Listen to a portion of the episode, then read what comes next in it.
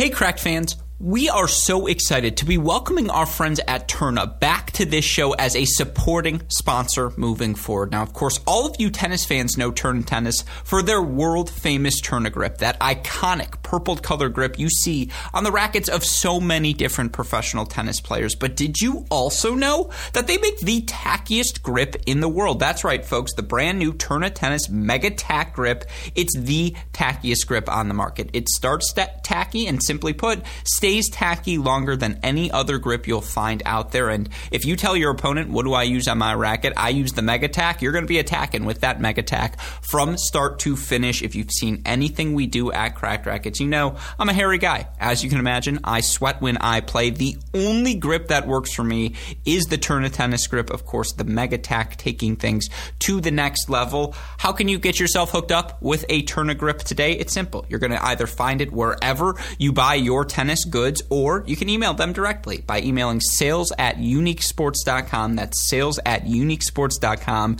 You mentioned Cracked Racquets sent you in the email. We would greatly appreciate that as they let you, them know that we sent you there. But more importantly, you'll get a free sample and they'll treat you as family moving forward. Again, you email sales at uniquesports.com. You mention Cracked Racquets, you get the free sample, you get hooked up with our friends at Tourna. Once you use a Tourna grip, you're never going to turn anywhere else. Of course, again, ask them about the Mega Tack, the tackiest grip on the market. Contact sales at uniquesports.com and get started with our friends at Tourna Tennis today.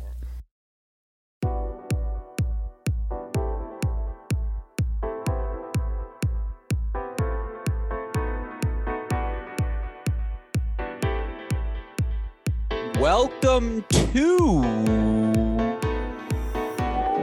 oh, Hey, great shot.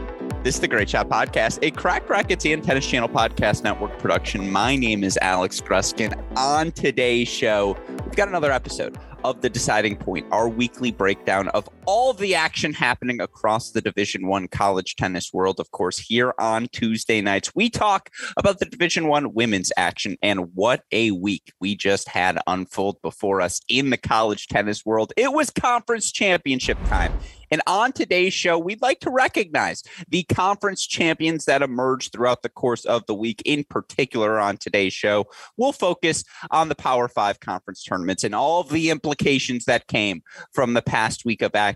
In particular, right away, got to give a shout out to our Big 12 conference tournament champion, Texas. Are they the hottest team in the country? That's something we can discuss today. Of course, a team going to be right up there with them, Texas A&M, completing an undefeated SEC, both regular season and conference tournament. That does not happen too frequently. We'll talk about A&M. Are they a tier one team now? Are there any tier one teams heading into the NCAA tournament? That's something we can discuss. Of course, Pac 12 champs, Stanford, ACC champs, Duke. We'll get into all of that. And of course, the themes of today's show are going to be about the chaos that reigned across the country over the course of the past week. Again, is there a definitive favorite for the NCAA title at this point? We had three number one seeds and regular season champs in their conference fail to win the conference tournament. Again, these are the themes we want to discuss on today's show as we try to prepare all of you college tennis fans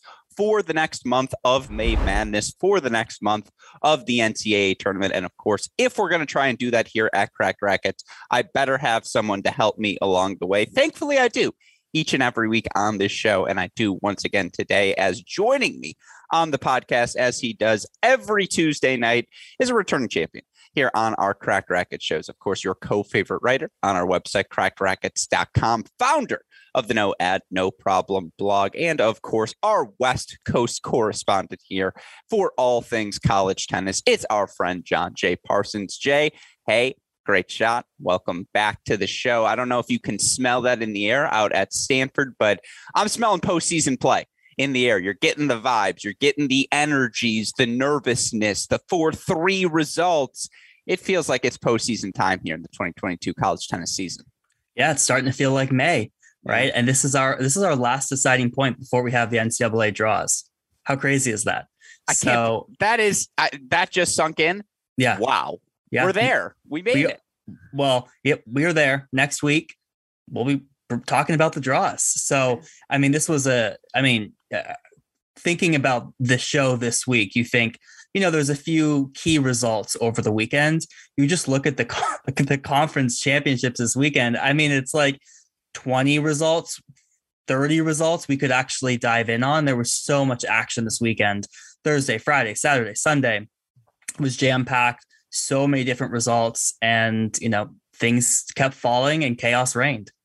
And clearly, that is going to be a theme again of the next month of play. If you are expecting a straightforward NCAA tournament, you just haven't been paying attention uh, to the college tennis action we've seen unfold over the course of this season. And again, Shout out to John, who sends an outline to myself and super producer Daniel Westoff every week. What we're going to do to organize ourselves through some of this chaos is break down each of those Power Five conference tournaments, but try to keep things focused. So, of course, we'll talk about the finals at length. Then we'll talk about our match of the tournament. Jay and I may disagree in that category. Ooh. We'll offer three non finals takeaways and so much more. Again, it's a jam packed show. Appreciate all of you who are joining us live on our YouTube channel here. And if you haven't, as Jay mentioned, not that many shows to go. So 9 p.m. Eastern time every Tuesday on our YouTube channel, we talk about the women.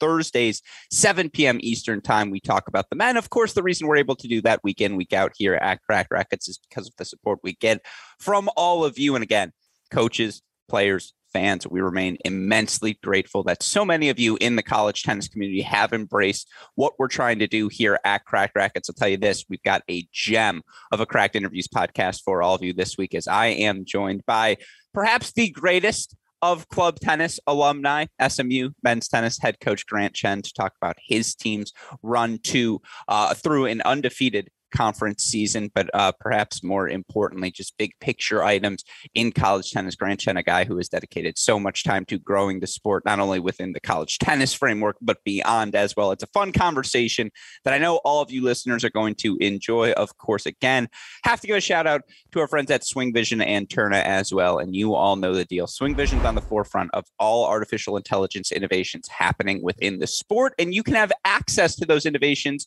on your phone as you can download the Swing Vision app today. When you do, you're going to have access to data that you've never had before from your tennis game. All you got to do download the app, set it up while you hit. It will record your session, break down all the film for you errors, winners, forehands, backhands, you name it.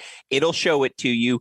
You can learn more about the Swing Vision app by clicking on the link in the description to this podcast or listening to my conversation with Swing Vision CEO Swupnil Sahai on the Cracked Interviews podcast feed today. When you sign up, make sure you use that promo code CRACK20. You'll get a $20 discount, a 14 day pro trial as well. Again, click on the link in the description of this podcast to learn more. Of course, a huge shout out to our friends at Tourna as well who've been supporting this show for quite a bit of time. And we're immensely grateful for that fact because we like to be associated with those names synonymous with success in tennis. And I think all of us know at least one person who's using Tourna grips on their racket. But did you know Tourna's got more than just grips, folks? They've got strings and so many more things that can help accentuate the finer features of your game. To join the Tourna team today, you contact sales at uniquesports.com. Mention we sent you. You'll get discounted pricing, free samples. They'll treat you like family family. Again, contact sales at uniquesports.com today to join the Tourna family. With all of that said, Jay, let's get I into all the action. Before we oh, I like it. A little, a little juice. Is it trivia? It's not trivia. I got that's later on. okay. Grant Chen clearly in the Club Tennis Hall of Fame. Where does the Gruskin resume stack up? Great question. I'm glad that's where we're starting here today and on the precipice of our five year anniversary of the title. I mean, I feel like I, this whole month I have the right to bring it up. Max Kohler, volunteer assistant at Oklahoma men's tennis. He deserves a shout out because certainly he's taken club tennis status to uh, certain heights. I like to think the three of us are on the Mount Rushmore. I was going to say, are you on the Rushmore? when they let me, so I got really mad at my little brother, who is currently a sophomore at Penn, for not playing club tennis nationals this year. He was busy, I don't know, with a real world thing, um, which I get. But I told him when his team makes nationals, I will hard, you know, full court press the USTA to let me do the club tennis national championships. Let me come down there to Orlando for the broadcast. Once I add that feather to the cap, then I think it's Mount Rushmore status. I don't know All if right. I'm quite there yet. And I'm definitely like, I'm sure in 2003, like not Martin Blackman, but the non-playing equivalent of Martin Blackman in the USTA organization. Like maybe he played club tennis or she played club tennis as well. Okay, so we're Rushmore adjacent. We'll, we'll keep yeah. that in mind. I'm like a docent at at a minimum, and they're debating what to do with my face. But with that said, uh, let's talk about the college tennis action, the serious championships we saw unfold over the course of the past week. Although, shout out to UCLA, back to back club tennis championships. That doesn't happen too frequently, and that is tennis on campus, and it does involve college tennis. And I imagine a lot of listeners to this podcast in college who are not playing may perhaps participate in the club tennis programs on their campus. So I don't hate this shout out ever, but let's shout out all of our Power Five conference champs. And I think the conference we want to start with is the Big 12, because I do think you can make an argument that Texas comes into the NCAA tournament in as good of form as any team in the country. And this Texas team earns its signature victory of the season, as you see on the headline on our screen. Nobody beats the defending NCAA champs thrice in a season as Texas knocks off Red River rival Oklahoma 4 2. I mean, I think the place we have to start with this match and the storyline for this Texas team, sometimes, especially obviously, they've got the depth component. We'll get into that. But sometimes when you have the best player in the country, that player can just have a day where they take over on the court and everything they touch is gold. And that team's performance, uh, that player's performance spearheads everything else the team does. It was one of those days for Peyton Stearns, who, of course, entered the weekend as the number two player in the country. She's yet to drop a match on the dual match season. She's, oh, and she's oh, lost once. She, she's lost once. Excuse me. Thank you. You're right. Again, this is why we love you, Jay. 0 and 0 over Layne Sleeth, which, again, Sleeth is a grinder. Sleeth is someone who's going to sink her teeth into a match. She's just going to make you work physically. She did not have a weapon to hurt Peyton Stearns with on this day. This was one of those days where that Peyton Stearns serve forehand combination dictated everything from the start to finish of this match. And for what it's worth, men- you know, it's worth mentioning for Peyton Stearns, who is now uh, partnered with Zamaripa at the number one doubles spot. They've climbed up to number 15 in the country. They earn a 6 3 win over the Corleys as well. Chavatipon gets a win over Guzman. Kylie Collins gets a win over Carmen Corley. This NCAA championship winning core for Texas, they're getting hot at exactly the right moment. Tell me why, you know, make is there any argument? Like are aren't they as hot as any team in the country right now? I mean, they're certainly one of the hottest teams, right? I mean, more so just the than just winning the Big 12 championship, but obviously the manner in which they did it, right? I mean, we're just focusing on the final right now, but Peyton Stearns lost five games in her three matches. That 0 0 win over Sleeth was preceded by an 0 1 victory over Oklahoma State. So just pretty outlandish. Um, yeah, I mean, I don't know if they're the hottest team right now. They're starting to hit their stride. Certainly a great win for Chavatipon, who has struggled throughout the season. But those three are obviously hitting their stride in terms of Chavatipon and Collins, both about nine and two since I believe that Oklahoma match. So they're playing well. You know, level of competition hasn't been as strong during the end of their regular season, but they blitzed through this tournament and um, they were just dominant in singles and in, in, doubles as well. But singles was was extremely impressive. And you've talked about this kind of all season. Like when you have that nucleus who has the experience of winning the NCAA's and that postseason experience, they absolutely showed that off at, at this at this tournament.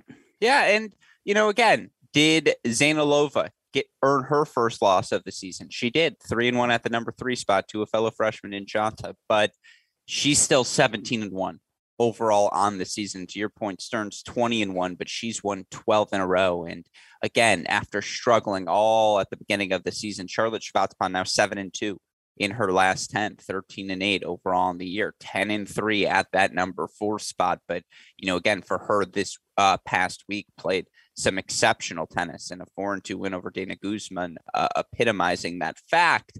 I mean, this team has always had the depth. And, you know, for them, I think a big result, one of the quiet ones for Vrutsky to go three sets with Emma Staker. I mean, again, to continue that rivalry of the Texas Six versus Emma Staker, Staker's as good of a number six singles as you're going to find in the country. And clearly, Texas, every time they've played Oklahoma, has been competitive at that spot. You also look for this Texas team. They may not have been a perennial top five team in our conversations throughout the course of the year, but let's be clear they're 20 and four.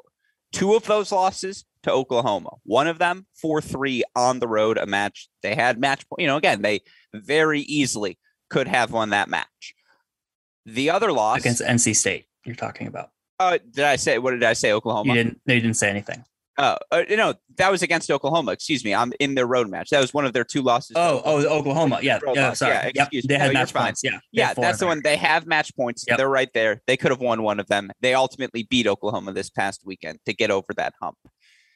NC State four three loss on the road. Yeah, NC State struggled of late, but that was when NC State was right in the midst of their stride. And to yep. go there and lose 4 3 on the road, not a bad loss.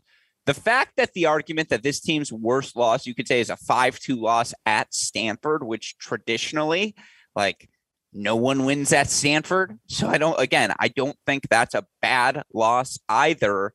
This team's really good. And they've earned some signature victories now to beat Oklahoma State during the Big 12 regular season, who's a top 10 team, to beat this Oklahoma team that had just had their number throughout the course of the year. And then, I mean, again, big 4 3 win at Baylor as well at the end of the regular season.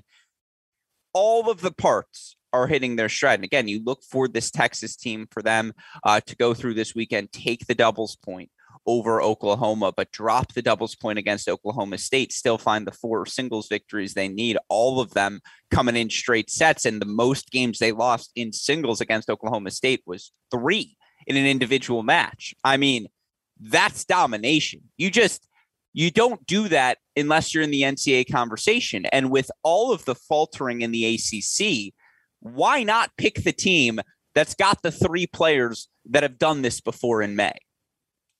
Yeah, I think it's a really valid argument. Uh, you know, certainly doubles has come to fruition. I remember writing about that Oklahoma, uh, Texas Stanford match. And one of the things that had been an Achilles heel for Texas outside of some of their singles was doubles. And they just hadn't found the pairings. They've experimented so much this season. They've now taken the past two doubles points against Oklahoma, both in identical fashion, a tiebreak at number two, but they're finding doubles. They're finding success with the pairings. That makes this a tough team to beat because finding four singles off of this team with the close to lock you're going to have with Peyton Stearns at number one, it's a challenging, challenging ask for any team in the country. Yeah, and again, I I do think for this Oklahoma team, for it to be Stearns and Chavatipon playing as well as they did throughout the course of the week, that's just I think that's a really big note uh, for this group. And again, you're starting to see what a match calculus could look like for this team. They're 39 and 18 overall in individual double sets on the years. They're figuring uh, their things out. That is for sure one of the biggest takeaways from the week. And on the flip side, we've talked about Oklahoma so much this season. I'm writing off the Sleeth loss. Oh no, that has everything to do with Peyton Stearns. That has nothing to do with my confidence in Layne Sleeth, who I will go to war with 10 out of 10 days of the, you know, seven out of seven days of the week. I was going to say 10 out of 10. Hey, great shot. Uh, seven out of uh, seven of the days of the week. And, you know, again, Chanta gets a win at the number three single spot. Staker was doing her thing at six. The match hasn't started until the third set begins for Emma Staker. There is no panic. There is no concern about this Oklahoma team heading into May. Like, guess we talk about it all the time. Do you know how hard it is to beat a team twice, let alone three times throughout the course of the season? They've just seen everything. And to lose the first two, particularly to lose the one at Oklahoma in the fashion that they did, this is the match Texas has been circling since losing that 4 3 match in Norman earlier this season. I don't even think we need to entertain the big picture panic button question. It's just simply a matter of, again, as you look for this Oklahoma team. You know, I'm not worried about the doubles either. It's just what do I do with Dana Guzman, you know, Ivana Corley, ah, Pisareva, all these different pieces. What do I want to do if you're Coach Cohen? It's a good question to face, but now the NCAA tournament's about to begin. And I do think it's a bit of a question. Well, yeah, let's be clear. This match was decided by a few points in the doubles yeah. tiebreak, right? If that goes a different way, we're talking about a third set with Emma Staker again. And so, yeah, exactly. And we've been there before. We've been there before. The margins between these two teams are clearly very, very slim. Uh, you know, yeah, they didn't get the win today. You play that match 10 times, like going to be probably different every time. So my biggest questions for Oklahoma is what are we doing with Ivana Corley and Dana Guzman? Ivana Corley, MVP at indoors, 8 0 in both singles and doubles. They're only playing one at, at one time. They're like, neither of these are Tim Siebert here. Like, they're both extremely qualified players. It's a little strange. So I don't know if it's a matchup thing. Um, that's been interesting doubles wasn't as good at this tournament as they have been throughout the season. The Corleys, I think, lost twice there. That is a bummer for them. So I think you work on doubles. You feel confident that you can find three. And if you need to, four singles. I don't feel any different about this Oklahoma team than I did coming into the tournament. I completely agree with you. They're still tier one in my mind. Here's the question we talked about looking big picture, sifting through this chaos to try and make some sense heading into May. Is this Texas team tier one now for you? Yeah, I mean, I think tier one has expanded, right? Yeah. I mean, so or has it expanded, or do we have to change your definition? Well, the definition is national title contender. Okay. Right. Mm-hmm. I don't know. You I like agree. to, you no, like to play with the definitions. No, I agree, and and I do think Texas unequivocally belongs in that conversation. Now they've played their way into it. 100%, right? I mean, if they continue to play good in doubles, if Chavatipon keeps showing up, that is a tough out for any team at four you're going to have this is a three point team, right? And Collins on any given day can beat anyone. Look, can they repeat that performance? Well, they did it last year, right? That's the big question. Like the the Texas we saw at this Big 12 championship was the Texas we saw at the NCAA tournament. Mm-hmm. Can they repeat that? Was this the weekend? We'll have to see. And here's the massive victory. Oklahoma always going to stay at that number two spot. They were too good at the indoors, too good through the Big 12 regular season where they ran the, the gauntlet undefeated. They're still number two in the country following this loss. Texas is up to three uh, in the projected rankings with their victory. That's massive. And I mean, they're going to be top eight for certain, which means you get to host your first three rounds in Austin. And again, to be a top three seed now, perhaps instead of in Oklahoma State or an Ohio State in that round of 16, uh, you're going to face perhaps a, a, Florida or a UCLA or a Stanford, one of those teams instead. And boy, what a Texas Stanford rematch. I'm thinking about that now. Right now, I believe Stanford currently in the projector rankings, they're number 15. That would be a fun rematch. Uh, yeah, that would that would be the one we deserve um, this time in Austin. But yeah, I agree with you. Oklahoma unequivocally still tier one. Texas is the big story. They jump their way into that conversation. Now we look at the rest of this Big 12 uh, conference tournament, and certainly, again, plenty of other results we could talk about. Semifinals, again, Oklahoma State takes the doubles point, but Texas routes them in the singles. And again, I think this has more to do with Texas than it does with Oklahoma State. The big news Kansas 4 1 win over Baylor. I mean, again, it's one match in the big picture of things, but you look right now at the Big 12 conference, you know, talk to me about your match of the tournament. Talk to me about your takeaways from this event. Yeah, well, overall, the Big 12 was a little more quiet in terms sure. of, of results. Uh, the matches of the tournament for me, again, finals excluded here, was Oklahoma State beating Texas Tech. Um, you know, that was a 4 3 win and you know that was that was close. I mean those three those six matches um i believe were mostly in straight sets but you know doubles really decided that match. It, it told me that this texas tech team originally early in the season i think we had higher hopes for. They've struggled but they've come on strong towards the end of the year and to play oklahoma state should give them a lot of confidence heading into ncaa's yeah, I mean, seven of the Big Twelve, te- uh, seven of the ten Big Twelve teams are going to get into the NCAA tournament, and even like Kansas State, TCU battling for that final positioning at the end. Kansas State gets one of the wins they need. Unfortunately, obviously, weren't able to knock off Oklahoma in the quarterfinals. But yeah, I mean, I I do think if Kansas, which you look right now at the rankings, they're number twenty five in the projected rankings. That's a frisky number two seed wherever they're going to get sent. Obviously, Oklahoma State's going to be a top 16 seed, and they played an exceptional uh, Big 12 season. Have been really, really good uh, since turning healthy. Again, 18 uh, since getting fully healthy, 18 and five overall on the year. If Baylor beats Miami in the kickoff weekend, maybe we're talking about this Baylor team completely differently. Uh, and right now they're 26 in the projected rankings. But again, that's going to be a two seed with a ton of veteran talent in Iowa State. You know, they hold seed, they get to the quarter, you know, they do what they were supposed to do throughout the course of the season. They're going to be interesting to finally get to see on the national stage. Texas Tech teams always scrappy uh, at this portion of the season do you think we get three Big 12 Sweet 16 teams, or do you think we get more? I would go with three. Yeah, you think it's just going to be the three top 16 Texas? Oh, uh, you know, uh, which of the, how about that? Which of those non top three teams are most likely to get to the Sweet 16? Well, that's a total crapshoot, right? Yeah. Um, just because the two seeds aren't just because you're 25 doesn't mean you're going to be slotted with the relevant, um, sure, whatever it is, the corresponding uh, top corresponding seed, exactly. Yeah. So that makes it really tough to tell. Uh, I thought Kansas uh, was my big takeaway. I thought they looked really good. They've improved, right? I mean, they beat P- Baylor 4 1. They had just lost to them a few weeks ago. So I thought they acquitted themselves quite well against Oklahoma. So I would bet Kansas if there is one of these teams to, to make it through. Yeah, they're going to be dangerous. I mean, again, you look for the future of this Big 12, pretty bright when you look at all these teams.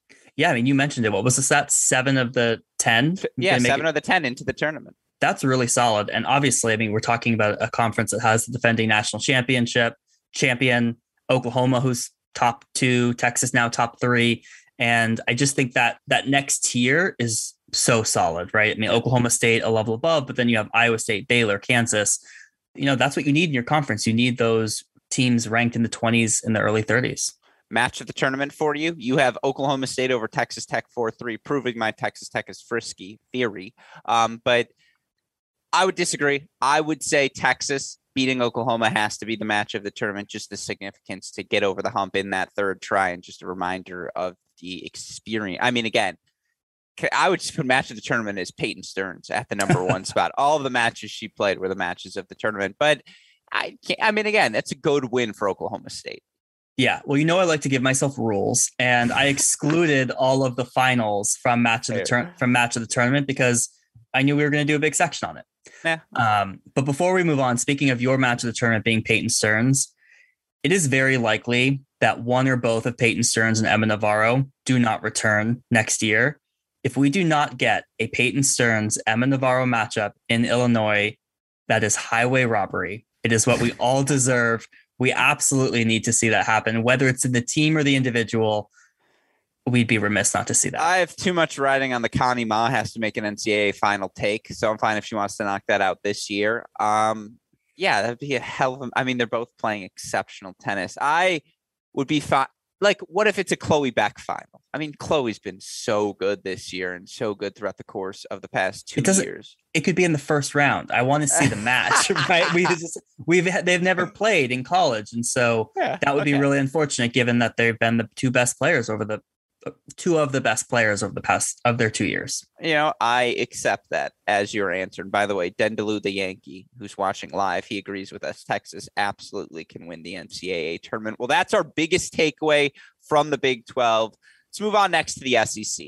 And I think the chaos in this tournament happened outside of the headline, which is of yep. course Texas A&M winning uh, the SEC tournament title. A&M victories over Vanderbilt, Florida, and Georgia on their way to that SEC tournament victory. Of course, interesting to note: four-two victory over Vanderbilt, who uh, not the hottest team in the country entering the NCAA tournament, but oh my God, have they played better over the course of the past month compared to the first two, which were I will say disastrous. We can say it now because they got out of the jam, but boy, we would have been talking a lot about Vanderbilt being one of the dis- most disappointing teams of the season. They have played much better uh, down the year's home stretch. That's again, A&M beats them 4-2, 4-3 over Florida, which I'm sure we'll talk about in consideration for match of the tournament. But then you know, A&M does what A&M does. 4-0 victory, again, a shutout over Georgia in the final. Tatiana Makarova continues her winning ways. She's your tournament MVP, and she gets a victory over Viadmanova in the final. Her and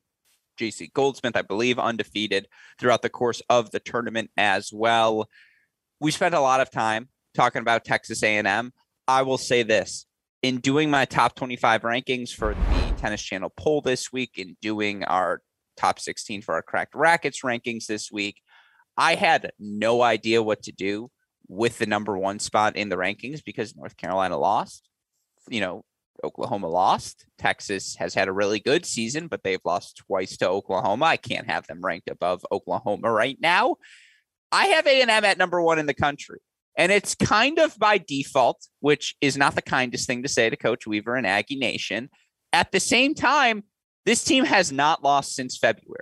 They have the longest win streak in the country, and they got pushed this weekend, whether it was against Vanderbilt, against Florida.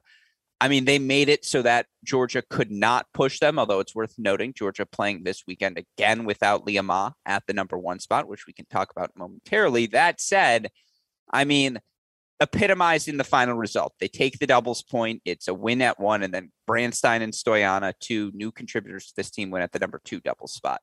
Then it's Makarova, the, the, the senior, Goldsmith, the senior, and Stoiana, the freshman, getting the job done over Georgia in the final. Again, I know Townsend lost a match this weekend, and I think Gianna Pielet has struggled a bit relatively at the number five spot, and that she's winning in three sets as opposed to her teammates who are winning in straights.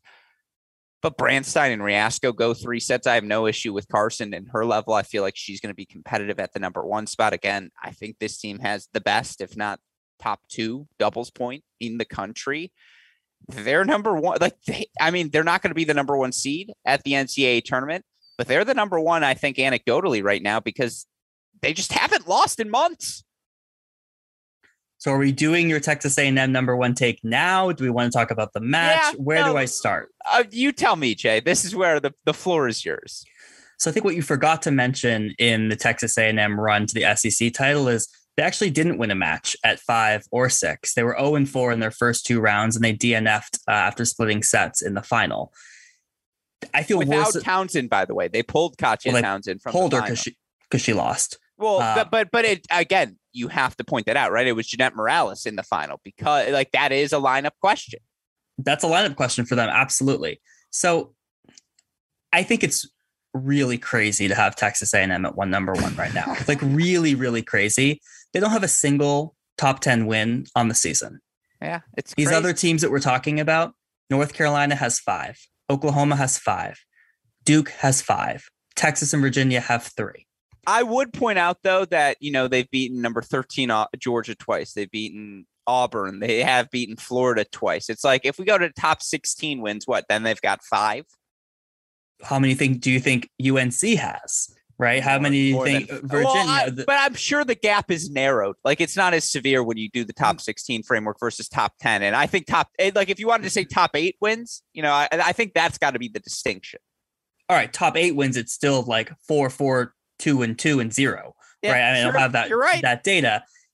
You cannot make a team number one in the country when they haven't beat another elite team in the country.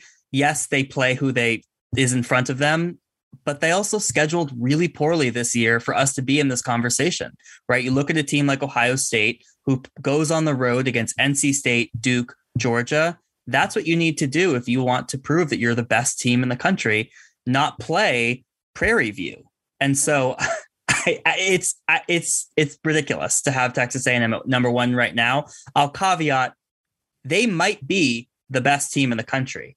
We just don't know, and so I, it's pretty wild to me to have them as number one right now.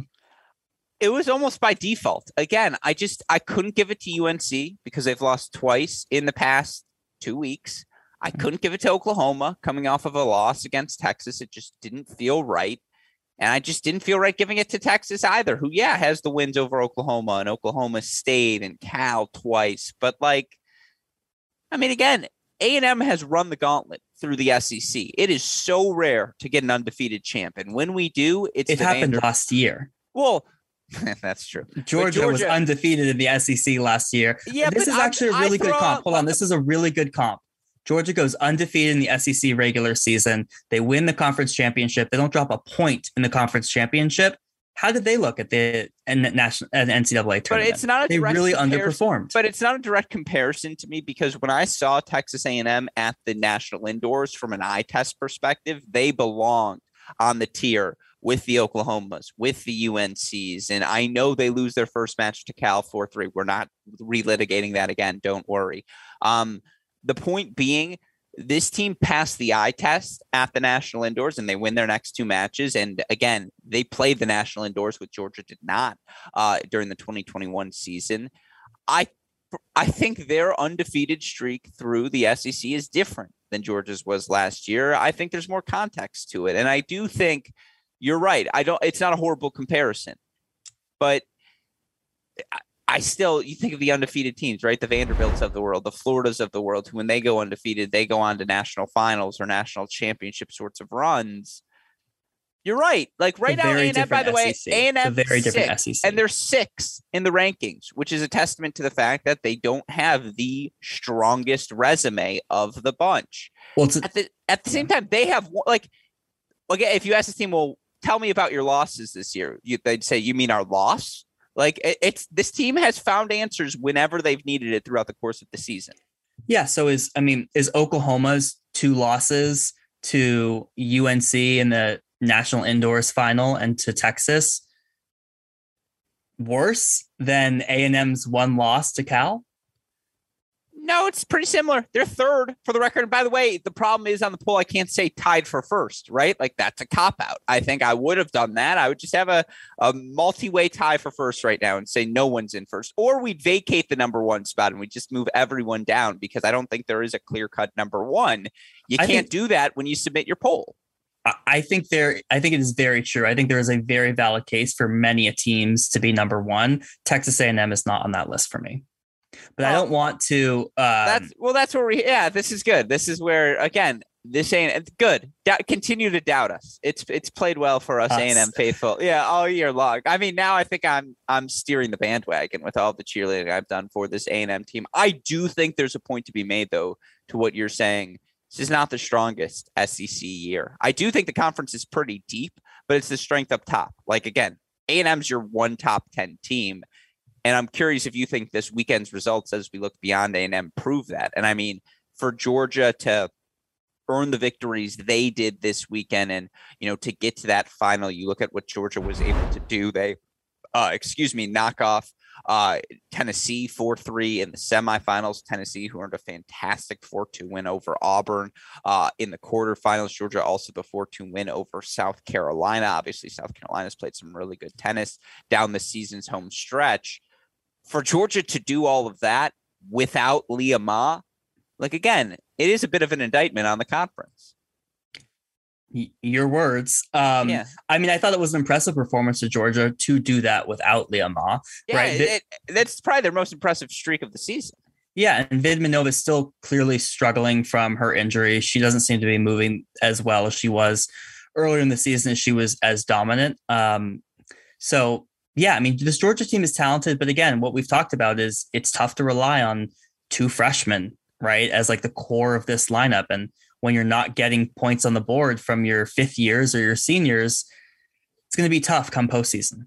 Allison Ojeda is a close friend of this Cracked Racquets program. And I always feel like saying that before I say something like this. Tennessee is the team I want to see least as my number two seed in the NCAA tournament. They just have options everywhere. Yeah. They are such a deep team, and you could argue the discrepancy between number one and six singles in terms of quality is as you know as small as you're going to see on any team in the country. But they have six players who you could just say, "Ah, hey, you're going to play here today. You're going to play here today. We're going to put you there. We're going to do this here." And like they can find three singles victories in every match. Now, I believe they've only lost one match this season when they've won the doubles point. That was at home at against Vanderbilt uh, a couple of weeks ago if they get doubles points, just their depth is extraordinary. And again, for them to get a 4 2 victory over an Auburn team, that's the sort of top 16 victory this team has been chasing all year long. They finally get it. They follow up and play Georgia extraordinarily close as well. That's one of my three biggest non finals takeaways from the tournament is that I do think at uh, Tennessee is my most dangerous number two seed because they're not going to be top 16. Talk to me about what you saw. Yeah, that win over Auburn was my match of the tournament. Uh, you know, I thought that was super impressive. They had just lost to Auburn a few weeks ago, six yep. one. You know, these this Tennessee team we thought would kind of had the season Auburn had, right? When you talk about that, um, you know, minimal drop offs between one all the way down to six, and this just had the the charisma of a college tennis match, right? It was a Friday night under the lights. Um, Mertena came back de- deep down in the the tiebreak in the second, come back and win that in the third set. Uh, this was a really good victory for this Tennessee team that should give them a lot of confidence moving into NCAA's. Yeah, all the pieces, Tomase, Kuczer, Sheena. Yep. Again, when they haven't had a match where all six of them played well, it felt like until this NCAA tournament. And yeah. again, to have them clicking on all cylinders, you saw the passion on the video tweeted out uh, after the match of them celebrating in the locker room, and there was no letdown. I mean, again, the next day they play a 4 3 match against Georgia. I think that's one of the biggest takeaways. Where are you with Florida entering the NCAA tournament? Because to me, they're one of the biggest unknowns of the postseason. Yeah, it's been interesting. I mean, I think they definitely deserve. I mean, they deserve their top 16 seed, right? They played A and M super close, um, and that came down to a tiebreak in dubs, and they took three singles off of Texas A and M. So this is a team that I would say is a very dangerous number two seed that, or top 16 seed. You know, that's going to be. I think they looked good in the SEC tournament. Obviously, it helps it was played at home. Um, but I thought I was impressed with how close they played A and M, um, something that a lot of these teams didn't do throughout the regular season. Yeah, I would also say four one win over Arkansas is pretty impressive result for them in the quarterfinals. I mean, again, when you look at this SEC conference, I do have to give a shout out to Kentucky, who goes winless during the regular season. They get a massive victory over LSU, who is ready to put this 2022 yeah. season to bed. No doubt about that. But again, uh, you look at this SEC conference, they have, I believe, in the end, nine of their 14 teams into the tournament. Ole Miss right now, 46, but they're probably going to be just on the outside. I mean, again, I do think the SEC is very deep. Like, I think Tennessee, South Carolina, Vanderbilt, Arkansas, Alabama. I would probably leave Alabama out of that list, no disrespect. They're all teams capable of pulling off an upset depending on where they go. I think all of those teams can get to the second round of the NCAA tournament, but I do think this is a conference that could produce, you know, let's say they get four top eight seed, uh, top 16 seeds. Not going to shock me if one of Tennessee, South Carolina, Vanderbilt, or Arkansas puts pulls off an upset on the road. Yeah, I would be surprised. Okay. I, yeah. I'm telling you, Tennessee. I just have this feeling like that team. I've yet to see them peak in a match, and I think they finally started to peak this weekend, and that's why they're particularly dangerous. I would say a lot of these teams have momentum, right? It yeah. feels like of all these conferences, like there are a lot of SEC teams where the narrative. Even Florida, like yeah, Florida can make that argument now yeah, too. Like, finally, exactly. There's a good narrative for Tennessee, Vanderbilt, South Carolina, Auburn. There's a lot of teams coming in here feeling like they've righted the ship after potentially a a not as good start to the season. So, it, yeah, maybe it wouldn't surprise me if they were to make the round of 16 as a, a number two seed. Yeah, and you mentioned earlier match of the tournament Tennessee over Auburn 4-3. I would agree with you there. Again, there were a lot of good ones uh, in this SEC event. All right, with that said, let's move to the West Coast. And this was one we circled as perhaps the biggest question mark. What was going to happen? Because Stanford, USC, UCLA, all floating right around that number 16 mark in the ITA rankings. Of course, the team that was the hottest coming into the Pac 12 tournament was Arizona State, who continued their freaking winning ways over the course of the action at the Ojai. And ultimately, Arizona State knocks off USC. 4 3 in the quarterfinals, knocks off Cal 4 3 in the semifinals. Their run finally ended in the finals by the Stanford Cardinal, who win their fourth Pac 12 tournament title in the past five seasons. Stanford 4 1 win, impressive over UCLA in the semifinals. They then close out that 4 2 victory in the final over Arizona State. Again, all due respect to Stanford. Another week, I still don't know what to make of this freaking Pac 12. Like, I honestly feel better about Arizona State than I think I do any other team in the conference. Like that team is just freaking good. Yeah, and that was a that was a very close final. There, I mean, Stanford fought off four match points in doubles. they played four three matches the two days before. Yeah, and then they came out and took four first sets against Stanford. So it felt like maybe Stanford had a little bit more in the gas after having more straightforward matches. This Arizona State talk about a tough number two seed kind of is a bummer. They're going to fall probably just outside the top 16. That's a team no one wants to, to see in their in their draw. Um, but overall, I think the Stanford and Arizona State you probably have to feel best about. I thought that was a really good win for Stanford over UCLA, and I thought it was a gritty performance in the final.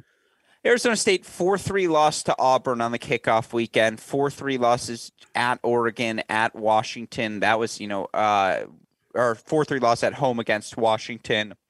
You know, they got knocked off on the LA swing by USC and UCLA lost to Oklahoma State earlier this season as well. But 16 and 7 overall in the year. They went 11 and 1 uh, at home throughout the course of this season. And again, you look at the different pieces, whether it's uh, Patricia Spaco's 14 and 1 overall in the year. Mm-hmm. You feel so good about her at the bottom of the lineup. She's 6 and 1 in her last 10. Sedona Gallagher, 10 and 3 at the number three spot. She's 7 and 2 in her last 10. I mean, just again, uh, whether it's uh, uh, Jankowski as well, who's 8 and 2 in her last 10, 13 and 3 overall on the season. She's lost her last two, but this team can play. Like they've got a ton of options, 32 and 13 in doubles on the season as well.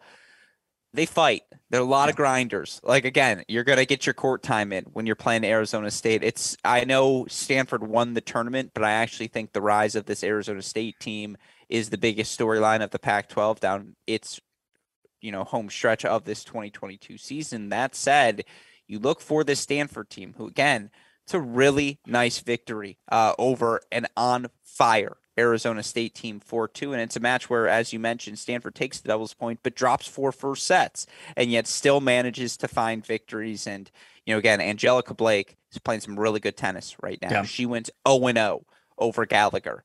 Uh, we've talked about the struggles of Connie Ma. Well, Connie Ma, three and four win uh, at the number one spot over Morley, who hasn't had the best season for Arizona State, but still, Connie Ma struggled down the season home stretch. She gets a straight set win. And then Yepifanova's done it all year long for this team, and she gets ultimately a fitting clinch uh, at that number two single spot after dropping a first set seven six. She takes it six seven six two six two.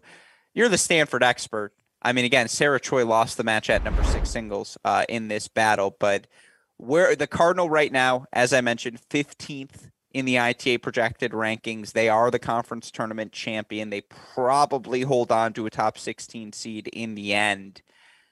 I mean, number it feels like we're back in the mid 2010s, uh, mid uh, mid you know early teens seeded Stanford team going into the NCAA tournament. We've seen that that recipe do damage. You know, the Cardinals do damage with that recipe before. Where are you with this team? Yeah, this team is not those teams. Um, a very different sentiment for those teams when they were under ranked, just being like, that's ridiculous. They are clearly a top five team. I don't think that's the sense with this team. I think that one of the big components here is Connie Ma, right? She snapped her four match losing streak. She's back, maybe. She had a good conference tournament, she didn't lose. Um, you know, she was about to lose to Abby Forbes, but that's fine. Um, so that's a key, a key component for them. I think the big question is going to be at the bottom of the lineup. Obviously, Connie Moff, she's playing well. Yepifanova Blake, how she's playing, those three can hang. Questions is just at the bottom of the lineup. They've been dicey in doubles. So this was a great performance from them, particularly against UCLA as well.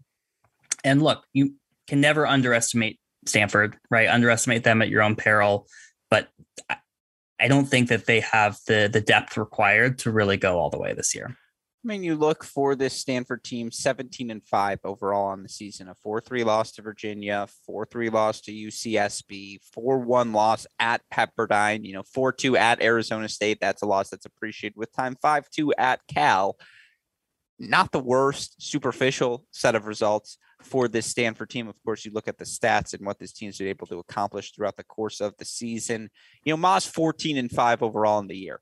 It's pretty solid uh, for the freshman. Yepifanova, 19 and 3. Blake, 18 and 4. You feel pretty good about this top three against anyone. Again, superficially, Valencia Xu's 16 and 2. Sarah Choi's 18 and 4. Like again, this team's got options everywhere in singles, and you always you go back to the kickoff weekend where they're a heartbeat away from knocking off Virginia. Maybe this Stanford team's way better positioned if they do make the national indoor. Certainly they would be just because they'd have had three more high level matches on their schedule. Again, I don't feel bad about USC a 4 3 loss to Arizona State. I still think they're playing much better tennis down the season's home stretch. I know UCLA lost 4 1 to Stanford, but I thought that had more to do with Stanford than the Bruins. I do think UC, again, I have no, idea. maybe it turns out the Pac 12 is exceptional and like all four of these teams go on runs.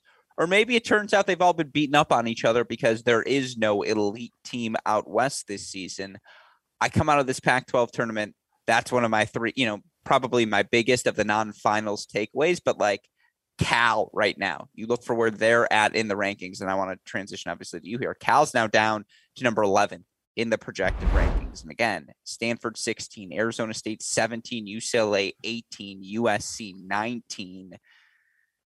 Pac-12 is probably not going to get a top uh, top eight seed. Pepperdine right now is projected ranking at eight as well. It's going to be a photo finish for all those teams out west yeah, I mean, the big question is which of those teams get sent to Pepperdine as yeah. a number two seed? One of them is going to go. Um, so, yeah, I mean, look, my hunch tells me it's probably more the former of are they really good and just isolated? We haven't seen that much of them. We kind of saw that last year, right? The USC women went on the road, they knocked off Florida. It would not surprise me to see one of these teams as a number two seed knock off a, a, a number one seed. And it wouldn't surprise me if Stanford knocks off a top three opponent in that first round. But I mean, look, Stanford still has still has a lot of maturing to do, I think, in a lot of their positions. Um, and I just I, I just really worry about that depth. I think one of the biggest differences between some of those past teams that we talk about is their low ranking was explainable it was almost always because they didn't play indoors or they had serious injuries earlier in the season. That's not the case this year. They've played a full schedule. Yes, they lost to Virginia in the kickoff, but they didn't make indoors. So we'll have to see. But again, that crop of teams all super dangerous coming into NCAA's. Yeah, very true. And by the way, I meant to get to this comment earlier, but I want to give a shout out to QH who just gets the show. He goes Texas A&M or she goes Texas A&M beat Florida. Florida crushed FSU twice. FSU beat Duke. Duke won the ACC. QH, you just get me. That's the transitive property in a nutshell. That's the sort of content I'm looking for. Yeah, speaks to the wide open nature. I love the transitive property as much as anyone. Not a lot of transit properties work in the way of the Pac 12, though. Again, so, other than so Cal, Cal, I mean, Cal beats Texas A&M, Arizona State beats Cal, Stanford beats Cal, ergo Stanford, Stanford also beat Arizona one. State. Yeah, I see the logic here. But Arizona State also beat Stanford. And so, you know, and Stanford lost to USC, who lost to Loyola, who and also lost to UCSB. So maybe those are the two best teams out there. West. You go. Again, QH, you get the show. That's why we're here on the deciding point. All right, with all that said, let's move on to our final of the Power Five conferences. And I'll be honest, the juiciest of the bunch. We saved a nice gem here for 50 minutes in. ACC streak snapped for the North Carolina Tar Heels. It's Duke who is riding a hot streak heading into the month of May. And obviously, the Blue Devils earned a massive end of season victory over North Carolina in Durham. But you look at what Duke was able to accomplish over the course of the past week as well 4 2 win over Wake Forest in the quarterfinals, 4 3 win over Miami in the semifinals, 4 1 victory over UVA in the final. Of course, for UVA, who knocks off North Carolina 4 2 in the semifinals. No one beats the Cavaliers three times in 2022. At the same time, Virginia 4 2 victory over NC State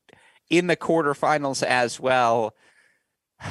This is, I mean, we'll start. I'm going to force us to start with the finals here. Again, we'll stick with the outline. What's your takeaway from this Duke team who unequivocally, I'm blaming you. We crossed off because of you. We're on crossing, We're doing it. uh, I mean, I have no qualms about that. Um, yeah. But look, I mean, we talk about hottest teams in the country. I mean, Duke is, in my every opinion, definition of it. Uh, yeah, my opinion, number one on that list, right? I mean, since that horrible Florida swing, they've been undefeated. They've knocked off North Carolina State. They've knocked off UVA. They've knocked off UNC, right? I mean, they are absolutely riding a high, knock off Miami. So they've won eight of their last matches. And they looked really good this tournament and they and they won in all different places, right? I thought one of the revelations was Ellie Coleman, I thought played really well this tournament.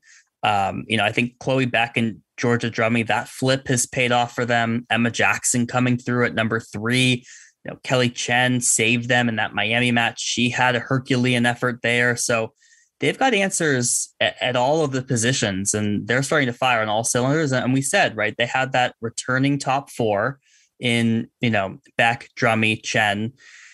And they needed to find a few others to to click, and Jackson and Coleman are both starting to click.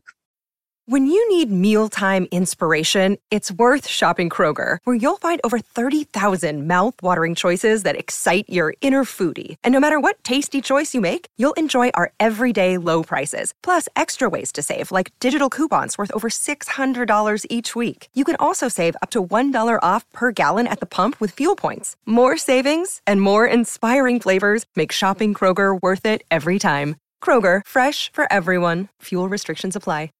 Yeah, no, they dropped doubles against Wake Forest, and Wake Forest is very good at doubles, but it's the way they won that match. Straight set victories from Beck, Drummy, Chen, and then on this occasion it was Emma Jackson, excuse me, the freshman, delivering at the number three spot for the 4-1 win against Miami. They take the doubles point. And then again, I love the, you know, Chloe Beck suffers her first loss of the season to Eden Richardson, but everyone who, who else beats Navarro and back and loses to everybody else. Yeah, apparently. exactly. That's yeah. just what Eden does. But you know, Drummy steps up, three set win for her, and Kelly Chen is finally starting to play some really good tennis. She clinched against North Carolina. She gets the seven six in the third clinch uh, for her team against Miami. And then again on this day, it wasn't Jackson, it was Ellie Coleman, that freshman, getting the job done at the number six spot. And then against Virginia, it just kind of all came together. And again, Chloe Beck may have lost the match to Emma Navarro, but Drummy, fantastic win over a very much informed Natasha Subhash. Coleman continues her winning ways, freshman straight set win over Ziodato. And then Emma Jackson with the clinch. Seven six in the third, and of course, you know Billiken, who's been up and down in singles over the past two seasons. A lot of DNFs or three set matches for her, which again, it's not as valuable as a win, but there is maybe not on the scoreboard. We'll call it a quarter of a point value in just staying alive and not allowing my, uh, you know, Virginia, excuse me, to put an easy point on the board or, you know, a point they were probably counting on from Hibah Shaikh. This Duke team is clicking. And it does feel like, again, at Chloe, it doesn't matter whether it's Beck or Drummy, you feel good about them at the number two singles position every time they play. You feel like one of their freshmen is probably going to get the job done on any given day. Now, whether it's Jackson or Coleman, it depends. But you'd like probably them to split those two freshmen, go one and one in those two results. If my bet is, well, we need Kelly Chen to have a big May, go back to last year, go back to 2019. Kelly Chen has big Mays. Yep. This Duke team, sorry, what? Uh, again, I'm ha- I caught myself. I was going to swear. This Duke team is dangerous. They just right. are. Yeah, no, they're they're super dangerous. I mean, they've they've beaten all the teams that they need. To I guess I beat. should say they're tier one. They're national title contenders. They have elevated themselves. They're 19 and three on the year, and like one horrible weekend in Florida and a loss to Oklahoma. Like, yep. they're excellent. Yeah, I totally agree. Um, and they're playing their best tennis when they need to, right? You talk about Kelly Chen. Yeah, if you if your match is going to come down to number four singles and you have Kelly Chen there, you feel really good about your chances. Um, I don't know if she's playing her best tennis, but she's still finding ways to win, which is all that really matters. So, yeah, I was really impressed with this Duke team. This was a really close match with Virginia. That 4 1 score does not do it justice. Doubles came down to a tiebreak. Um, but yeah, very impressed with this Duke team. Absolutely in that tier one conversation. Well, let's flip this script and talk about this Virginia team now, who beats North Carolina, who beats North Carolina State. 20 and 5 overall on the year are the Cavaliers. They've lost twice to UNC, who they get the, the revenge third win over. And again, my impossible to beat a team thrice theory continues to pay dividends. They've lost yours to Duke. Ours? Okay. It's not yours. I'm. I'm not. I will happily. I will co-sign it with you. Like okay. I have no issues there. Co-authors. Um, okay. You know what? That's going into the intro. Co-authors of the thrice lost theory. Is that fair? Can I? I would oh, like to trademark thrice. Okay. Thrice You're right. is yeah. You're right. Thrice is a J edition. I you. you helped me with the nomenclature. There's no denying that. But two losses for that for Virginia against North Carolina. Two losses for Virginia against Duke. You know, one loss, four three against Miami, which I don't think is a bad loss at all, considering that. Match. No, that was, was a bad played. loss. It was six one. Oh, six one. Did I say four three? You're right. It was six. It was the four three match they lost to Duke in the regular season. Not a bad loss at all. Yeah, and that um, was without Travinski. Yeah, exactly. Still, you look at what this Virginia team was able to do this weekend. I mean, for them to beat NC State in the fashion they did, where you know they take the uh, they drop the doubles point, but they yeah. just they take what was it? I believe uh, three of the five three set, or excuse me, four of the five three set matches go the way of Virginia. Yeah, Navarro in three sets at one, uh, Chervinsky a three set win over Nugroho at three, Hibah Shaikh six zero oh in the third at five, Ziodato six two in the third at Abrams.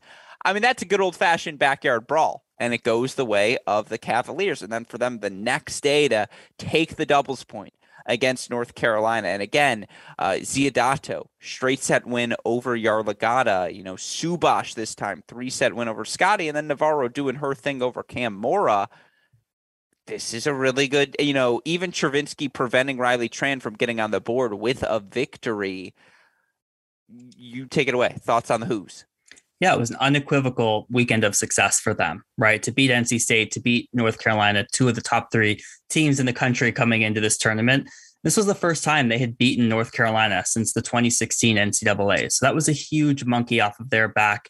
Uh, not with, not to mention that both of their coaching staff in Coach O'Leary, um, you know, they are former UNC uh, players, former All Americans there. So this was a great win for them. And this is a team that's elevated themselves absolutely to me in the tier one conversation, right? I think you look what they've done. The big revelation for me has been Sarah Ziodato at number six. She had struggled early in the season. They had really struggled with their bottom half of the lineup. But, you know, uh, Hibah Shaikh has been solid. Ziodato's playing some really good tennis right now. And if they can find a point, you know, if they can find a point and a half at the bottom of the lineup, you know you're getting Navarro at one. You're probably feel really good about splitting two and three. I mean, this was a great win for them, a great victory for them, and a great weekend. And you look for Virginia now in the projected rankings, they're all the way up to number four. Yeah. And again, Virginia's four, Duke five, NC State seven, North Carolina still up at number one. It's the ACC's world, and we're all living in it once again this season let's round out this ACC conversation. We have to talk about NC State and our guy, excuse me, Dendalou, the Yankee, asked what happened to the Wolfpack. And I do think surface level, Wolfpack are four and four over their last eight matches. But again, let's answer those losses in a vacuum. 4 3 lost to North Carolina, 4 3 lost to Duke, 4 3 lost at Virginia, 4 2 lost to Virginia in the conference tournament. I refuse to take them down from tier one because again, against Virginia, they lose four of five three set matches. Yeah, it didn't break the way their way the way everything seemed to break their way through the first two months. But I had a conversation with the Karma Gods. And now this NC State team is 500. And now it's fair game. It's like, all right, you have reset your chi. You're back to neutral entering the NCAA tournament. They still won the doubles point. And by virtue of winning in that doubles point, it's just really hard to find four singles victories. Again, it took four three set victories for Virginia to beat them.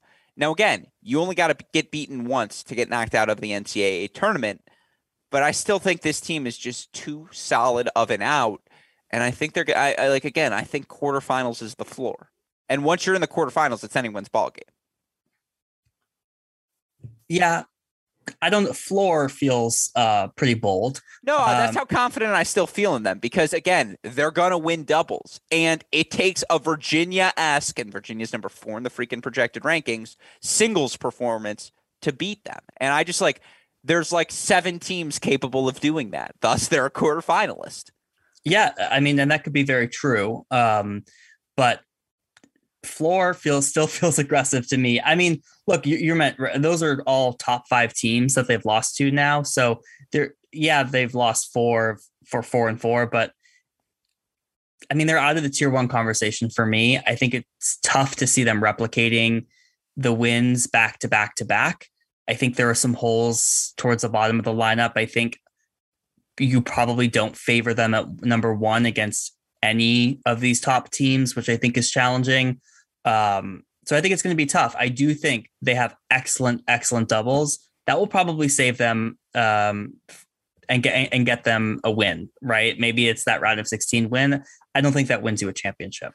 As of right now, NC State again number seven in the projected rankings. They would take on Ohio State. Boy, would that be a fun rematch of a 4-3 match we saw? And again, it would be a 4-3 match NC State won at home uh, earlier this season. I could a thousand percent see things playing out that way for the Wolf Pack. But again, really fun ACC tournament uh, weekend of results. Your match of the tournament is Miami's 4-3 victory over Georgia Tech, which came in the quarterfinals. Make the case well, I won't hear anything differently. I mean, this was an awesome match. It was similar to uh, what I mentioned earlier, just like true charisma of a college tennis match. It was a late night match. Miami drops dubs. They storm back. I mean, came down to you know freshman Tatiana Nikolenka. She saved six match points throughout the entirety of that match. She wins five seven, seven six, seven six. I mean, what's not to love about that victory? Should note that Miami is without Diana Koden right now, who has played that five and six match. So Nikolenka had only played seven matches throughout the course of this year. She was a January admit. So just it's what college tennis is all about. And that was a fantastic match. Yeah, no, uh, well said. I would disagree and just go with it has to be NC State, Virginia. Are you kidding? Five three set matches in singles, and yeah, they all happened to break Virginia's way. That was an exceptional match. I know it was 4 2 in scoreline, but to me, that was the match of the tournament. We haven't talked about the Tar Heels. Quite frankly, I don't know what to make of this performance. Like, again, for them to lose in the fashion that they did to Virginia to drop the doubles point, the way that they did, to see Navarro beat Morra, the way that she did. You know, Yarlagadda, shaky performance at six. I still think she's earned the benefit of the doubts. But if you're going back to early in the season, this was something you talked about. So I got to give you credit of how confident are you in Yarlagadda at the biggest moments. I mean, Scotty loses in three sets to Subhash. Like that's just an excellent match. It was always going to be an excellent match. Tanguilig, another straight set win at five. I think Tran, Crawley, Gillig, you still feel good about as your nucle- nucleus going into every match, but there's a lot of pressure on all three of them to earn victories, it feels like all the time.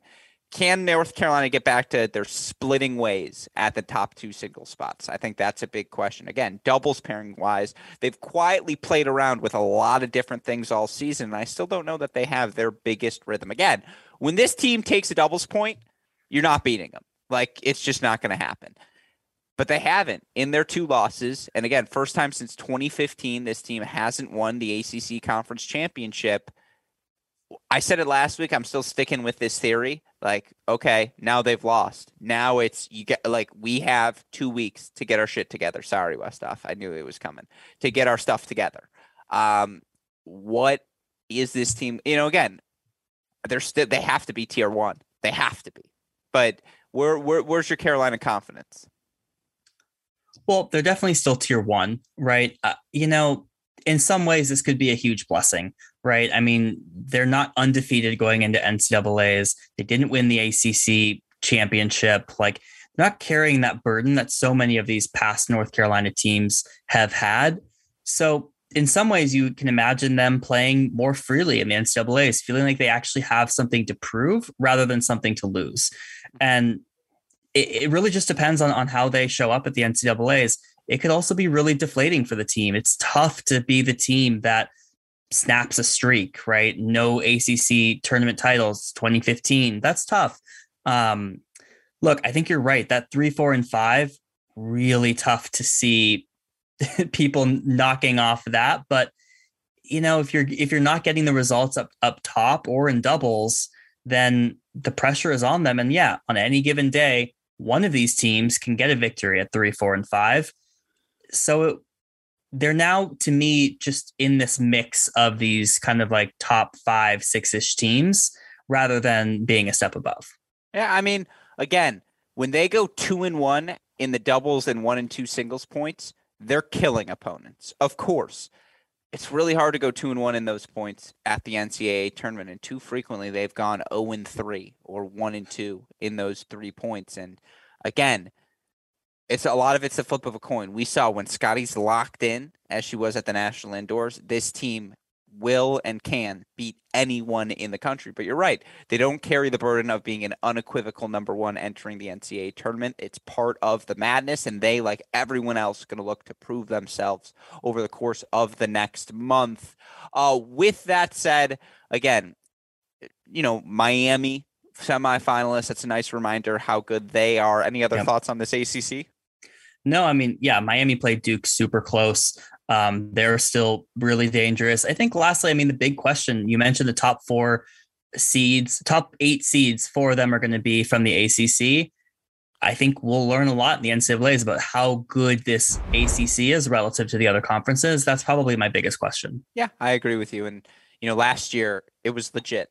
It wouldn't shock me at all uh, if it's legit this season as well. With that in mind, Let's move to the best of the rest, as there were some other results that happened throughout the course of the season. Of course, shout out to those conference champions. Actually, sorry, super producer Daniel West, if you're going to get mad at me, can you pull up that graphic one more time? Show us our conference champions. Just want to list again who our winners were uh, over the course of this Power Five play. Again, a huge shout out to our SEC conference champ Texas A&M, our Big 12 conference champ Texas, Pac-12 conference champion Stanford, and of course ACC conference champ champion Duke. Each of those teams cementing their status either top eight, top 16, but entering uh, postseason play, certainly all of them as much momentum on their backs as anyone. But with that in mind, let's move over to the best of the rest. And those of you tuning in live may have seen, we got to start with the Big Ten conference tournament coming up this weekend. Women are in Iowa City. Ohio State going to be your number one seed as they win the Big Ten outright, complete an undefeated season 5 2 over Maryland, 4 0 over Rutgers. Luna Dorme back in the lineup, looking healthy. I also like the Buckeyes doubles pairings. I like the shifts they made. Marzal and Kontos, I think seven and one now overall. You know, in the big matches, Boulais and Allen are going to bring their best at one. Now, what exactly are they're going to do at three? I still think that's a question. They're undefeated going into the Big Ten Conference tournament. Michigan going to be your number two seed, and that was the best weekend of the season for the Wolverines. 4 1 over Illinois, 4 1 over Northwestern as well. Where are you as we approach this Big Ten Conference tournament with this Big Ten Conference? Yeah, I mean, this was you know what we expected with Ohio State, right? To kind of round out their undefeated regular season. I think what was impressive about Michigan is they won a Dubs point against Northwestern. Yeah, uh, we did. It was it was a close one too. So I, am they sure dumped you... the Gatorade on Ronnie not for the 300th win, but because they won a doubles point. Yeah, exactly. Yeah. Um, so I thought these were both good wins for uh, Michigan, Illinois, Northwestern, kind of two of the teams that have been scratching at the top two, Ohio State and Michigan, but you know, this really comes down to Michigan, Ohio State, um, and that's that's we didn't really learn anything else uh, in the regular season. Well said. All right, let's move on. Unranked USF, stunning, stunning. Brian Kanyeko and the UCF Knights in the AAC championship quarterfinals. Ultimately, it was Memphis winning the title. It was quietly a very solid season for Memphis, who knocks off Tulsa 4 1 to secure an NCAA berth that they may otherwise have not had. Now, you look at this AAC conference, I do think it's interesting. UCF, the only team guaranteed entry into the tournament on their ranking. Now, Memphis is going to get in 20 and 6 overall as the conference winners, but SMU, who's been scrappy all year long, they're 46 in the projected rankings. Tulsa, oh, would they have loved this victory? They're currently yeah. uh, 47 in the projected rankings. Uh, again, uh, USF is seven and 16 overall. So even though they get the massive boost from beating UCF, they never really had a shot. Uh, it's SMU deserves to be in the tournament. I don't know whose spot I'm taking away. That would be a tough exclusion with the resume they've put together this year. But I mean, your thoughts on the AAC conference championship? Well, just to spend a minute on that, you know, USF yeah. victory over UCF. I mean, that was incredible. I mean, mm-hmm. they played in their regular season finale and UCF won 4-0 and it wasn't even close. And USF gets a victory here after losing the Dubs point. They took four singles victories against UCF. So, I mean, just an incredible performance for them. Um, you're right. They their only chance of making the NCAA tournament was winning the tournament. So, um, you know, mm-hmm. but still still a good result for them, an incredible result. And um, yeah, I mean, tough this this conference. It's just like everyone is just outside of the top. You know what, forty four being the uh, the cutoff. So Memphis obviously comes away with the with the berth that they need. So yeah, looking forward to seeing how UCF rebounds in NCAA's. Yeah, I, I, again, UCF still has a lot of pieces. They're still going to be very, and you know, they're going to be a number two seed now, and so again, that's a tough team that's proven they can earn some big victories as uh, throughout the course of this 2022 season. Again, beyond the AAC, Old Dominion second straight Conference USA final and title. They knock off Charlotte 4 3 in the final. Now, good year for both the Charlotte men's and women's teams, who both made the conference tournament finals, have both been flirting with top 50 status all year long. But don't forget about Coach Manila and ODU. Like again, this was a team that was as hot as any team through the first two months of the season. They still got startup Seva uh, at the top of the lineup. She's had a fantastic season as the senior. Um, yeah, I mean ODU second straight Conference USA title. And last, since they're moving conferences. Very well said. I agree. Any other thoughts on Conference USA? I mean, again, you look at this conference overall, Old Dominion getting in, FIU getting in, Charlotte probably going to just miss out, as yeah. is Rice. Still, think pretty good year. Yeah, absolutely. Yeah, just tough for Charlotte to lose this four three. That would have been their um their guaranteed berth, and ODU probably would have get got in on their ranking. Yeah, no, um, it, it, yes, well said. All right, final one, and we've been on this all year long. The Princeton beat. They claim the Ivy League title outright, getting the victories they need. Now they're probably going to be a four seed wherever it is they go. And you look for this Princeton team overall on the year. They end the season 11 and 10, number 42 in the projected ranking. They will be the only Ivy League representative, which remains shocking to me. That the I again, there was so much momentum for the Ivy League before the pandemic, and it's just like the fact they had two no two years of no tennis. What a death sentence, or at least not a death sentence, but what a coma it put the conference in from a momentum building standpoint. That said, I mean, hell hath no fury like this healthy Princeton roster. If they're your number four seed, you are dropping an F bomb. Yeah, they might squeak in a three seed now that they're up to like 42. But yeah, I mean, I, I made this call before. I think they're head to, headed to Virginia. I don't know kind of what other place makes sense. That's brutal.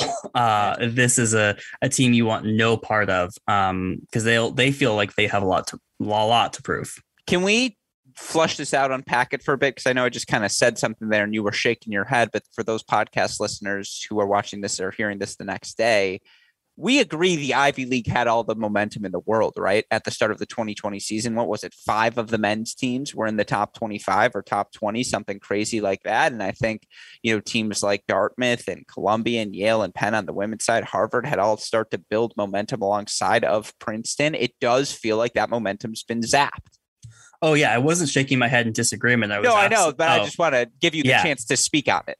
Yeah, I was absolutely agreeing. I mean, I think one of the hardest parts here is you can only stay for four years yeah. um, within the Ivy League. So we look at all these other schools, all these players playing for fifth fifth years. Not only did the Ivy League have two seasons missing, the players can't stay. So, you know, you're really starting from scratch a lot of these programs. If you had juniors or seniors come 2020, you know, you're starting from scratch and it's tough to tough to build a program and talk to recruits when you're not playing uh, can't come to matches. So yeah it's probably going to be a, a little bit of a long road back for a few of these programs as they essentially rebuild but this was felt like the ascension of the ivy league in the late 2010s and you know maybe we'll start to see that in a few years again. Yeah i mean again look at the tennis recruiting rankings. The ivy leagues continue to bring in recruits and so it's just a matter of giving these recruits now time to settle and to your point, they haven't had that time over the past few seasons. All right, with all of that said, that's your past week of conference action. Of course, we still have a bit of uh, play to go before we get to the start of the 2022 NCAA tournament. But before we get there, let's talk about our rankings and what they look like after last week's action. And again, movement at the top of our Cracked Racquets college tennis poll. Jay docking North Carolina. I'm not going to say down to what position, but lower than I had them. Thus, Oklahoma takes over at the number one spot. North Carolina at number two. Texas A&M at number three. We then go Duke four, Texas five, Virginia six, NC State seven. I think that's a pretty firm top seven. I want to stop there because I think the real debate comes at number eight. But I think all seven of those teams both deserve to be top seven teams. Is prob are probably all in my tier one of teams entering the NCAA tournament, and I think that's a good line of demarcation of where tier one ends. I agree with that. That is definitely the top seven. And with this like hanging chat of Pepperdine, like you know, um, but yeah, that's definitely where when we're ranking these teams, that is the that is the top seven. That's clear. That, yeah, I agree. I think again, firm cutoff line there based on resumes, Agreed. eye test, etc. After that, Oklahoma State eight, Pepperdine nine, I'd actually stop things, I think, there as well and be like, okay, these are my two hanging chads where I'm not out to use your term. I'm not exactly sure what to make of these two teams. What lineup are we going to see from Oklahoma State on any given day? What the hell are we going to see from Pepperdine on any given day? There, this is the what the hell category. Well, there's a few other teams in here that would fit that category, but um, no, do Georgia and Cal belong in the what the hell category as well? Should we expand tier two? They belong in a, in a different what the hell category. Well, actually, I don't think Georgia does, right? I think we kind of know what we're getting. I agree. I like, think we know. Yeah. I Cal definitely is in that category. Yeah. Um, so I would probably draw it there. Um, but th- that what the hell category is not necessarily tied to rankings. There are a lot yeah, of exactly. That's its own sort yeah, of tier. It's its own tier. Tier two, I probably stop. Oh, I mean, you'll say after Miami. Mm, I'd say after Ohio State, maybe. Like I just, I don't know. I, I guess that I'd stop tier two after Ohio State, and then Miami through probably LMU's of the world to like the 22 spot is tier three. Give me your line. And again, right now, eight is Oklahoma State, nine Pepperdine, 10 Georgia, 11 Cal, 12 Ohio State is where I stop tier two. We have 13 Miami, 14 Auburn, 15 Stanford, 16 Florida, your final thoughts on our top 16 rankings. Yeah, I mean, I think Stanford is an asterisk, right? I do think that they sure. probably belong in this tier two conversation, even though they're ranked 15, right? Who do I think is more likely to win the NCAA title? Auburn and Miami or Stanford? I'll say Stanford. So, you know, I think they probably get bumped up. Um, but overall, I think these, you know, these make sense. And then I would say like there's that next tier when you look at the top 25, I mean, 16 through 25 is all really close. It's one of those first times I've looked at the rankings this season and thought, okay, this makes sense. Like we have finally reached the point where we have enough data. Yeah, regular season about to be complete. So there's your top 16 for the week. And again, look out for tomorrow. We're going to re- unveil our men's and women's top 16s in a graphic on Twitter in case you couldn't follow all of those names I read very quickly. But again, Oklahoma welcome to the number one spot. You usurp North Carolina for the first time this season since what before the national indoors that someone not named North Carolina has held the top spot in our rankings. With that in mind, let's preview the final week of non NCAA tournament play here in the 2022 college tennis season. Two big ones we've got our eyes on. Big Ten tournament happening in Iowa City. Northwestern, Wisconsin, your three and four seeds. Obviously, for Wisconsin, they're one of the teams with uh, need to make the semifinals probably to ensure their spot in the NCAA tournament. Right now, they're number 43 in the projected ranking, 16 and 8 overall. Illinois 48, Nebraska's 55. I'll put Minnesota on my end of realm of possibility because I think that's a pretty solid squad. They're 57 in the rankings. I mean, those are the four teams, Wisconsin through Minnesota, on bubble watch. That's certainly one fascinating detail to watch for. What are you looking for uh, um, uh, over in Iowa City? Yeah, it's it's bubble watch and then final watch for me. Yeah. Um, right. It's which of those teams can go on the run and try and secure their spot. Um, Illinois, I have as a dark horse here. I think they're in the Wisconsin quarter, so that could be a, a win and you're in type situation. Um, and look, I'm looking forward to a, what should probably be a Michigan Ohio State rematch. Yeah, I mean, and it was a 4 3 match. Wolverines came so close, obviously, to winning that one in Columbus. And now it's neutral site, probably outdoors this time. I mean, they're down 1 0. They're going to drop the doubles point, but this team of scraps. That's going to be very fun. And again, Illinois with Yeah and Duong and the freshmen they have, like that Wisconsin match has 4 3 written all over it if it does 100%. happen. So very, and that is that's a cross off match. Winning, you're in. Losing, you're probably not. It's going to be fun to watch all the action in Iowa City. West Coast action. got the West Coast Conference, obviously Pepperdine, uh, your favorites to capture the conference title, but uh, certainly LMU looking forward 20 and 2 LMU looking forward to another shot at Pepperdine. San Diego right now 15 and 5 overall, 45 in the projected rankings. They are just outside of the NCAA tournament. Those are the three teams with postseason aspirations. I don't does San Diego need to beat LMU to work their way in in that hypothetical semifinal match? I mean, obviously Pepperdine heavy favorite to win this event. Yep. Talk to me about the West Coast Conference. Yeah, I assume they do, right? If they're sitting at 45, they probably need to win. I, don't think I, the draw is out for this yet. Um, that's why the what to watch is TBD. But yeah, I mean, Pepperdine's a heavy favorite. They rolled through the regular season. They just knocked off San Diego. Um, you know, LMU, right? They've had an incredible season. I'm curious to see uh, one the LMU San Diego matchup, which LMU I believe won in the regular season.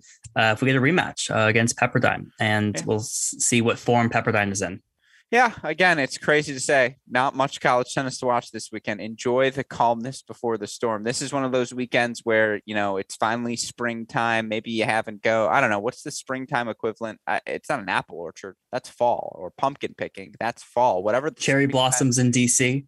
Yeah, sure. Yeah, let's go with that. Or, you know, maybe it's finally nice enough for that lake day. You've got a buddy, you can go down to the water with the families, whatever it is. Maybe this is the weekend to get that out of the way because the next two weekends you're booked, folks, which all the with all the college tennis action that's going to unfold. But again, that's our look at the week ahead. And that's week 15 here in the 2022 college tennis season. Now, no broadcast for me to plug this weekend either. Uh, I do believe I'm going to be headed up to Madison for the Big Ten men's action. I need to see Michigan versus Ohio State at some point in person. And I do, you know, it's six hours away, which is the vomit zone. But I also have the kicker of my best friend growing up goes to vet school at Wisconsin. And so it's like not only do I have the Michigan Wisconsin match, uh, Michigan Ohio State match, excuse me, um, or maybe Michigan Wisconsin. Michigan Wisconsin would be the semifinals. They're the number three seed after that COVID cancellation. But I also get to see my buddy. Like it's a confluence of factors that has me driving that six hours. That said, uh, any final thoughts from you, Jay, before we wrap today's show? No, you're right. It's absolutely the calm before the storm. Yeah. And again, when we chat, we are going to have the NCAA draws. So we'll bookend we'll bookend the conversation with that. And the other thing we should do next week, I know the draw preview is going to be massive. Maybe we'll have to double up. Mailbag. We're doing a mailbag segment before the start of the NCAA oh, tournament, and maybe we can make this a separate show. Remind me to tweet it out. We'll both tweet it out. Any of you listeners who have questions for us entering the NCAA tournament, I'll do my best to secure the lineups and everything for us so we have all that information in front of us.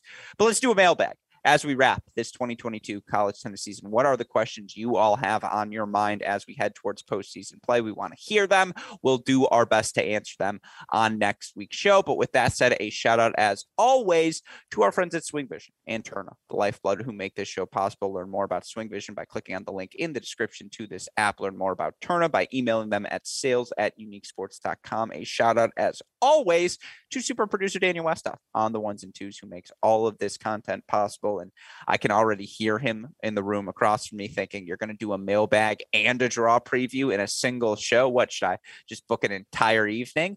Because uh, that, that sounds like three hours. But uh, with all of that said, for my fantastic co-host John J. Parsons, our super producer Daniel Westoff, our fr- friends at Swing Vision and Tourna, and from all of us here at both Cracked Racquets and the Tennis Channel Podcast Network. I'm your host Alex Gruskin. Jay, what do we tell the people? Hey, great shot and we will see you all next week for NCAA tournament play. Thanks for tuning in, everyone.